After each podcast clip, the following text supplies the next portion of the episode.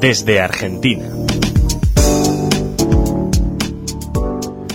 Muy buenas tardes, desde Buenos Aires, Argentina. Los saludamos con toda la información de la comunidad judía.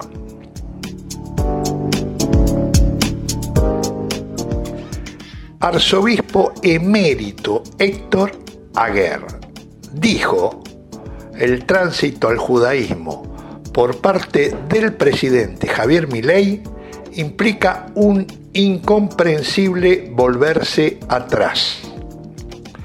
Repudiado por el Foro Argentino contra el Antisemitismo, FACA, y también en las redes sociales, el arzobispo emérito de la ciudad de La Plata, Héctor Aguer, manifestó también, entre otras cosas, que el tránsito al judaísmo por parte del presidente implica un incomprensible volverse atrás. Es razonable que un judío se haga cristiano, no al revés.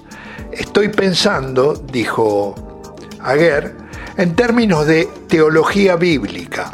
El Antiguo Testamento, es decir, la Torá, los Nevi'im y los Ketuvim de Israel, constituyen un anuncio, un prólogo, una profecía del Evangelio propuesto por el Mesías.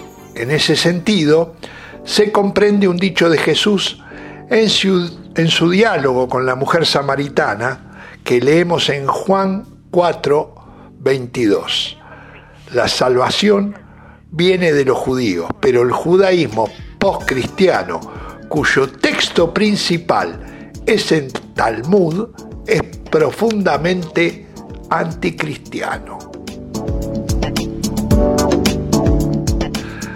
Rechazo y repudio de la comunidad judía argentina causaron las declaraciones del presidente de Brasil, Lula da Silva, quien manifestó lo que está haciendo el gobierno israelí es genocidio. Así escribió Lula en Twitter, se están asesinando niños y mujeres. La organización sionista argentina, la DAIA, y otras organizaciones centrales de la comunidad judía argentina lo repudiaron fuertemente.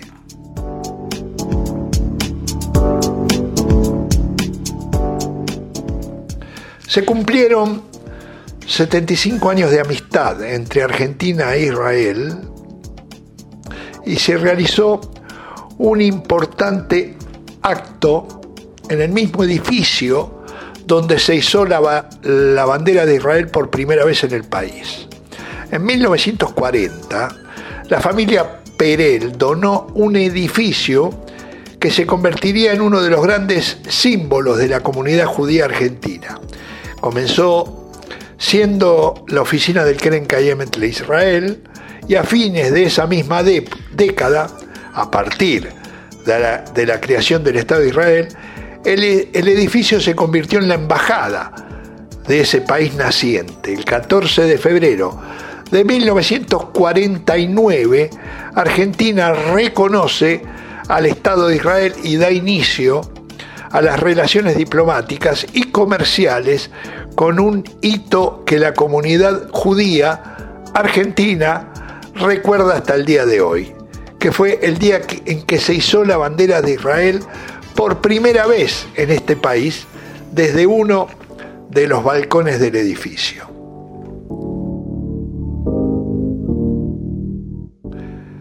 El gobierno anunció el cierre definitivo del INADI y la DAIA mostró su profundo desacuerdo. El Instituto Nacional contra la Discriminación, la Xenofobia y el Racismo, INADI, es una creación de tres organizaciones de la sociedad civil, la DAIA, FEARAB, Federación, Federación de Entidades Árabes de Buenos Aires, y la APDH, Asamblea Permanente por los Derechos Humanos, que juntas, a mitad de los años 90, comprendieron que el problema de la discriminación, más allá de la existencia de la ley antidiscriminatoria y otras normas legales vigentes, era un desafío y necesidad que el Estado debía tomar para dar respuestas con políticas públicas que fueran permanentes en pos de garantizar la convivencia pacífica con pleno respeto de la diversidad y pluralidad propia de nuestro tejido social. La DAIA, después del anuncio del gobierno nacional, mostró su rechazo.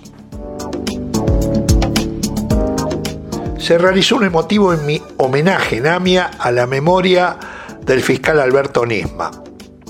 El encuentro, que se realizó en la plaza seca del edificio de la AMIA, tuvo entre sus momentos más emotivos el descubrimiento de una placa en honor al fiscal, que fue hallado muerto el 18 de enero del 2015 y cuyo fallecimiento conmocionó a todo el país.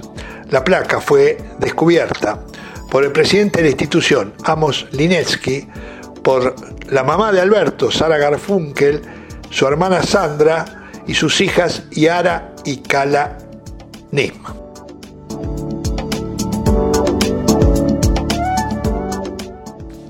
Desde Buenos Aires, Argentina, y desde la redacción de Vis a Vis, lo saluda Gustavo Espigiel.